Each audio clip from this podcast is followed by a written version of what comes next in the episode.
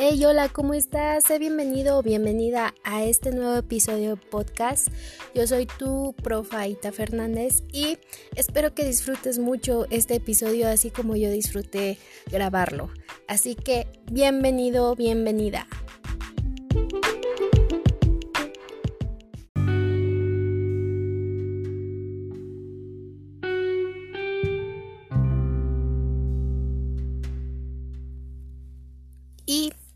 Para empezar, vamos a hacer otra vez un ejercicio de respiración, así que te recomiendo usar audífonos, estar en un lugar tranquilo y seguir mi voz. Vamos a empezar. Acomódate, puedes sentarte, puedes acostarte y vamos a respirar por la nariz. Y vamos a exhalar. Inhalamos. Exhalamos. Ahora poco a poco vas a ir cerrando tus ojos. Ciérralos. Respira. Despacio, tranquilo, tranquila. Mueve tus pies tus piernas. Mueve tus brazos. Y vamos a girar de derecha a izquierda tu cabeza. Derecha, izquierda, derecha, izquierda. Bosteza. Y volvemos a respirar por la nariz. Exhala. Inhala otra vez. Y exhala. Ahora, poco a poco vas a ir abriendo tus ojos y si ya los tienes abiertos, entonces empecemos con el relato de hoy.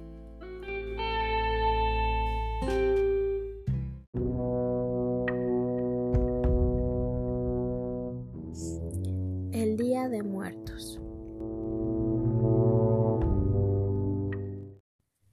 Bueno, hoy hablaremos de el Día de Muertos. Como ya sabemos, esta es una celebración que se celebra para muchos y para algunas madres y padres de familia, abuelitos o abuelitas que saben de esta tradición bien y precisamente se celebra desde el 30, 31 de octubre hasta el 2 de noviembre. Entonces, pues esta tradición no consta nada más de unos años. Esta tradición va desde la época milenaria prehispánica en donde las cosmovisiones, cuando yo te hablo de cosmovisiones me refiero a cómo veían la vida nuestros ancestros en esa época. Sale, ya sabemos que ellos se guiaban por las estrellas, tenían más conexión con la madre naturaleza, cosechaban, respetaban el agua y tenían suficientes valores este, metódicos para celebrar y para respetar a sus muertos. Entonces, hoy te explicaré prácticamente esta celebración, no tanto en nuestro tiempo contemporáneo. Cuando yo hablo de tiempo contemporáneo es el presente. No te puedo decir tiempos modernos porque esa, en, esa palabra en historia es para relatar otro momento histórico. Entonces, nuestro tiempo es contemporáneo. ¿Vale?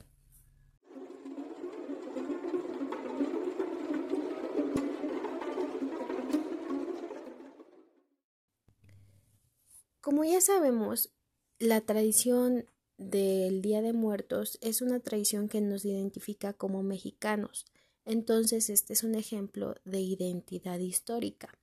A esto queremos llegar en la materia de historia, que tú te sientas identificado de tus raíces y las conozcas un poquito mejor para que tú tengas ese conocimiento y puedas eh, tenerlo a la mano cuando sea necesario en cualquier este momento, ¿sale? Pero bueno, regresando al tema, ¿por qué la muerte es tan importante en México? Bueno, es que desde antes la muerte era importante en las culturas mesoamericanas. Aquí teníamos, o bueno, tenían los seres que vivían hace tiempo aquí una mentalidad de que después de la muerte llegabas al inframundo y eso se llamaba el Mictlán. El señor de la muerte se llama Tecukli, ¿sale? Entonces, este, en esta, este, en este destino final, las personas estaban determinadas por su conducta desarrollada en la vida.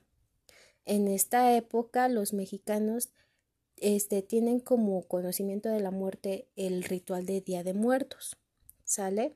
Y esto nos permite acercarnos sin miedo al destino final. Como ya sabemos, la muerte es un tema un poquito triste, melancólico, este, bastante delicado en algunos casos, donde la muerte se nos presenta como algo malo. Pero eso es el ciclo de la vida y esta tradición nos hace comprender que tenemos que acercarnos sin miedo, sin temor, este, y con respeto sobre todo. ¿Sale?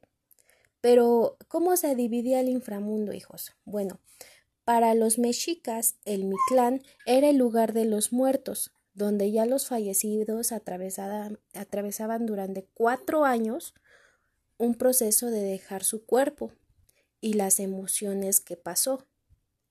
Y ahí en el Mictlán había nueve niveles para que esa persona pudiera superar lo que haya vivido.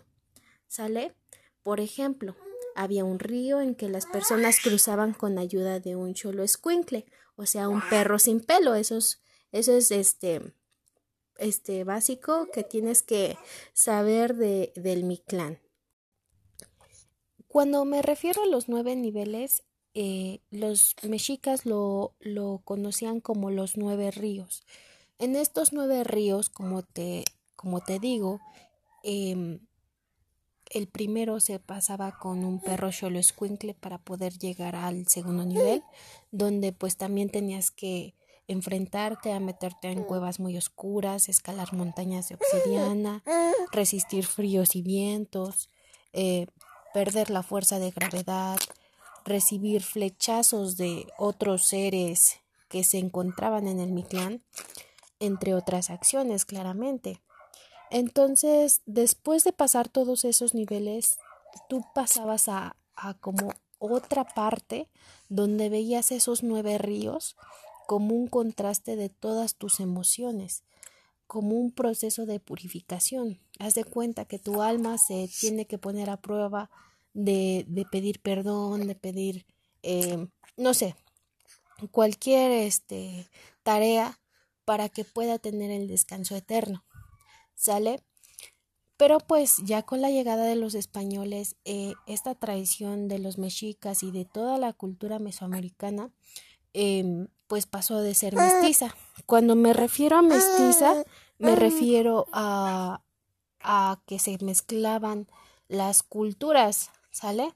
Entonces, este fue un mestizaje cultural, donde ya se, se se incluyó lo que ya conocemos como la cruz de flores, este ir a misa, estar con tus muertos para celebrarlos, darles una oración del Padre Nuestro. Todo eso viene de, de este mestizaje. Entonces, esa es la explicación concreta de lo que era el tiempo de los muertos en la época prehispánica y cómo lo vemos actualmente. Y tú me dirás, sí, maestra, ya sabemos todo eso, ¿no? Pero ¿qué pasa con la flor de cempasúchil? ¿Por qué se tiene que poner esa flor? ¿Por qué no ponemos margaritas o, o otra flor, no? Bueno, es que el cempasúchil es una planta muy, muy, pero muy originaria que nos caracteriza, obviamente. Y entonces, pues florece en otoño, o sea que cuando se acerca el Día de Muertos, sabemos. Entonces, eh, realmente se dice que sus pétalos de color amarillo marcan la senda que deben recorrer los muertos durante su visita. Y eso se supone que es el calor del sol que esas flores este, se impregnan y su aroma llama a los muertos. Es por eso que mucha gente pone sus este, filas de flores o su caminito de flores para que sus, sus difuntos este, familiares, amigos, conocidos puedan llegar al altar y puedan beber, comer o, este, o hasta fumar alguno de, de, la, de las cosas que se dejan en la ofrenda. Entonces, por eso eh, la flor de cempasúchil es una flor bastante eh, característica de nuestro altar del Día de Muertos y sobre todo de, nuestro, de nuestra identidad histórica.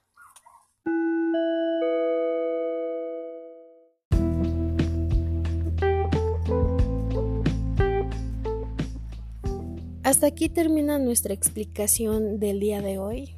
Espero que te haya agradado.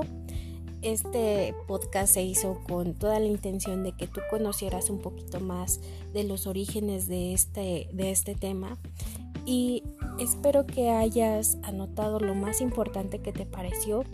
Eh, ya sabes que cualquier comentario es bienvenido y no te olvides eh, seguirme en mi página de Facebook para que ahí pueda este, subir contenido de todo lo que hemos trabajado, las, este, las actividades también se van a subir ahí. Y si tienes alguna duda, pregunta, comentario, ya sabes que me puedes contactar vía WhatsApp de un horario de 8 de la mañana a 4 de la tarde. Y eso sería todo. También te recomiendo mucho, mucho, mucho que revises bien nuestros chats o nuestro grupo de WhatsApp para que te tengas la información suficiente. Y si no, ya sabes que también me puedes contactar al horario que te dije. Cuídate mucho, pórtate bien, abraza a tus papás, dales mucho amor y eso sería todo por hoy. Bye.